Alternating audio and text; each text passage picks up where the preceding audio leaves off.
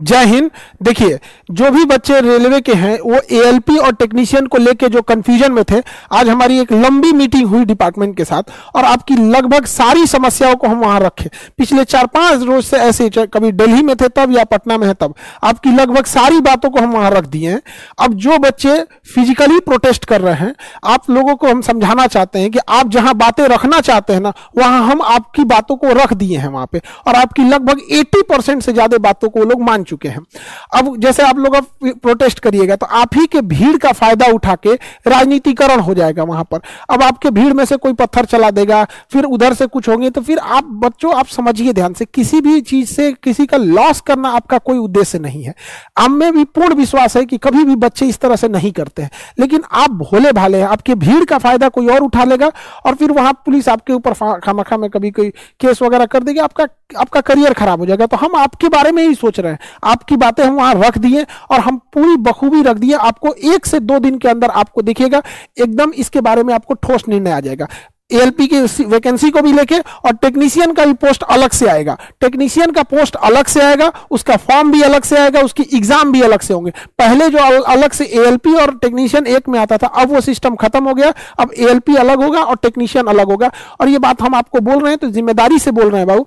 हम अक्टूबर से बात बोलते आ रहे थे कि जनवरी में वैकेंसी आएगी, जनवरी में वैकेंसी आएगी। कभी हमने ये नहीं बोला कि नहीं, अक्टूबर में आने वाला है, नवंबर में आ सकता है, कल आ सकता है, परसों। हमें अपनी विश्वसनीयता का पूरा ख्याल रहता है। अगर हम ये बात बोल रहे हैं तो बाबू पूरी ज़िम्मेदारी के साथ बोल रहे हैं कि आपका टेक्नीशियन के साथ वैकेंसी आएगा, बस दो दिन आप समय दे दीजिए। हम आपकी बातों को वहाँ रख रहे हैं। हमारी भी सुविधा समझिए। हम आपको न्याय, हम पूरा बोलते हैं कि आप संवैधानिक तरीके से अहिंसक मार्ग पे चलिए। हम आपको बात बोलते हैं कि हम आपकी बातें वहाँ रख देंगे यहाँ पे। अब आप ऐसा करते हैं जैसे बिना हम कितना मना कर रहे हैं कि आप कभी इस टाइप का फ़िज़िकल प्रोटेस्ट वगैरह कीजिएगा, किसी रेलवे संपत्ति को नुकसान करके, किसी की क्षति पहुँचा के कहीं नहीं मिलेगा। आपका उद्देश्य है कि जो बात है, हम वहाँ बातों को रख दिए यहाँ पर। आप दो दिन देखिए, दो दिन के अंदर आपको इसके बारे में पूरा अपडेट मिल जाएगा। आपको बस थोड़ा सा समय दीजिए। विश्वास रखिए, आपको न्याय दिलाना हमारा काम है। बिल्कुल हम अपने काम को ज़िम्मेदारी से समझते हैं। अभी हम कई चीज़ों को फेस कर रहे हैं, एक साथ समझ में नहीं आ रहा। मेरी दुविधा समझिए बाबू क्या है। हमको स्टूडेंट को समझाना पड़ रहा है कि बाबू स्टूडेंट आप समझो, भट, मत भट को सब चक्कर में, आप अभी पढ़ाई करो। उसके बाद से एडमिनिस्ट्रेशन को समझाना पड़ रहा है कि देखिए, बच्चे हैं, ये लोग भी मतलब ऐसा ना हो कि आप लोग का करियर खराब हो जाए बच्चों का। अब सोचिए, अगर किसी के ऊपर केस वगैरह वगैरह हो जाता है तो फिर जॉब पढ़ के भी क्या कर पाएगा वहाँ पे? उधर समझाना पड़ता है, उधर फिर मीटिंग समझानी पड़ती है भैया कि हाँ ऐसी ऐसी बात है। आरआरबी को भी बताना पड़ता है कि नहीं स्टूडेंट का मांग जो है वो जायज़ है। किस तरह से? स्टूडेंट अपनी बात को नहीं रख पाते। उसके बीच में क्लास लेना पड़ता है। फिर टीचर लोगों को भी कहना पड़ता है कि भैया, ये बेरोजगार बच्चे हैं, पाँच साल से वैकेंसी नहीं आई है। बीस हज़ार, पच्चीस हज़ार फ़ीस मत लीजिए इन लोगों से। नॉर्मल फ़ीस लेके पढ़ा ना दीजिए। हज़ार पंद्रह सौ में पढ़ा दीजिए। आप, आपका भी कल्याण हो जाएगा। बच्चों का भी रिज़ल्ट होगा तो आप ही का नाम लेंगे सब। और अच्छा हो जाएगा। अब किसी बच्चे से इतने भीड़ इतने दिन इंतज़ार किया, उससे कोई पच्चीस हज़ार, तीस हज़ार अगर फ़ीस लिया जाए तो काफ़ी ज़्यादा हो जाएगा। तो हमको चारों ओर से हम पिसा जाते हैं। हमको समझ में नहीं आता है। इधर से भी, इधर से भी चारों ओर से। और हम चीज़ों को समझा देते हैं। इवन हम भी जाते हैं एडमिनिस्ट्रेशन के भी बोलते हैं तो उन लोग को भी करना है। स्टूडेंट का कहना है कि, सर, आप बोलिएगा तो हो जाएगा। आपको क्या लगता है, रेलवे हमारा है? नहीं, देखिए, हम ये चीज़ मानते हैं कि हम आपकी बातों को बहुत सीरियसली रख देते हैं। और एडमिनिस्ट्रेशन में भी लोग जाते हैं, बोलने तो उन लोग का भी कहना है खान सर बोल दिए तो लगता है मामला गंभीर है। स्टूडेंट को लगता है, नहीं सर, आप बोल दीजिए, हो जाएगा। तो आप हमें बोलने के लिए थोड़ा समझिए ना कि आप अगर जाके कहीं फ़िज़िकल प्रोटेस्ट करके रेलवे की क्षति कर दीजिएगा तो हम बोलने लायक मेरा भी तो मुँह नहीं बचेगा ना।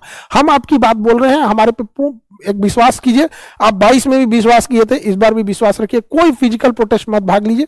अभी फ़िलहाल दो दिन आप समय दीजिए हमको। हम आपसे ज़्यादा दिन समय नहीं मांग रहे हैं, दो दिन।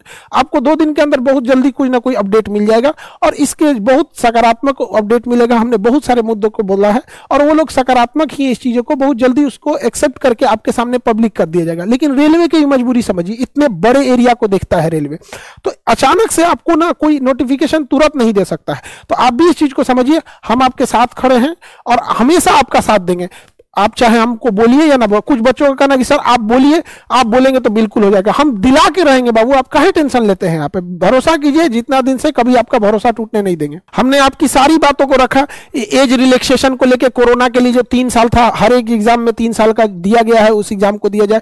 एल की वैकेंसी को लेकर टेक्नीशियन की अलग वैकेंसी आ रही है, उसको लेकर हमने बोला है। कैलेंडर के लिए भी बोल दिया है कि, भैया, आप लोग कैलेंडर के लिए, मुख्य उद्देश्य जो आपके मुद्दे थे, उसको एक से दो दिन के अंदर आपको इसका सकारात्मक उद्देश्य मिल जाएगा। जाएगा। आप लोग का भी कहना है कि सर आप क्यों उतना हम आप, जिस दिन से वैकेंसी आई हम उस दिन से मीटिंग पे मीटिंग कर रहे हैं। तो देखिए हर चीज़ होना चाहिए ना कि जैसे आप ट्विटर पे कर रहे हैं तो कोई जाके ऑफिशियल भी तो बोलने वाला चाहिए तो हम वहाँ जाके अपनी बात तो कर रहे हैं। और ज़रूर आप सबको मिलेगा दो आप सबके लिए खुशहाली वाला साल लाए और इस बार सब लोग सेलेक्ट होकर जाए और बिल्कुल बेहतर ढंग से एक से दो दिन में इस मामले को सॉल्व कर देंगे। फिर आप बच्चों को पढ़ाई में लग जाइएगा और फिर एक अलग से फिर चैलेंज होगी कि फ़ीस को ना बढ़ाया जाए। फिर उसमें हम आपके लिए खड़े होंगे कि इन बच्चों को हज़ार पंद्रह सौ लेकर पढ़ा दिया जाए, न कि इन बेरोजगारों से कोई कमाए। ये बेचारे बड़े वक्त के मारे हुए हैं, पाँच साल से वेट कर रहे हैं, कोई ज़मीन गिरवी रख के आया है, कोई खेत बेच के आया है, कोई मतलब मजदूरी करके आ रहा है तो कोई यहाँ होम ट्यूशन करके पढ़ा रहा है। एक बार फिर दूसरी लड़ाई होगी, पहले ये लड़ाई है कि आपको आपका वैकेंसी दिला दिया जाए।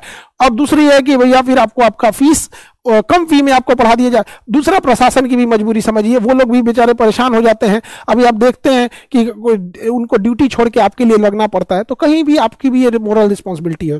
आई होप आप इसे समझे होंगे। जैसे अपडेट आता है, एक से दो दिन के अंदर आपका पक्का अपडेट हो जाएगा। मिलेंगे नेक्स्ट क्लास में। जय हिंद।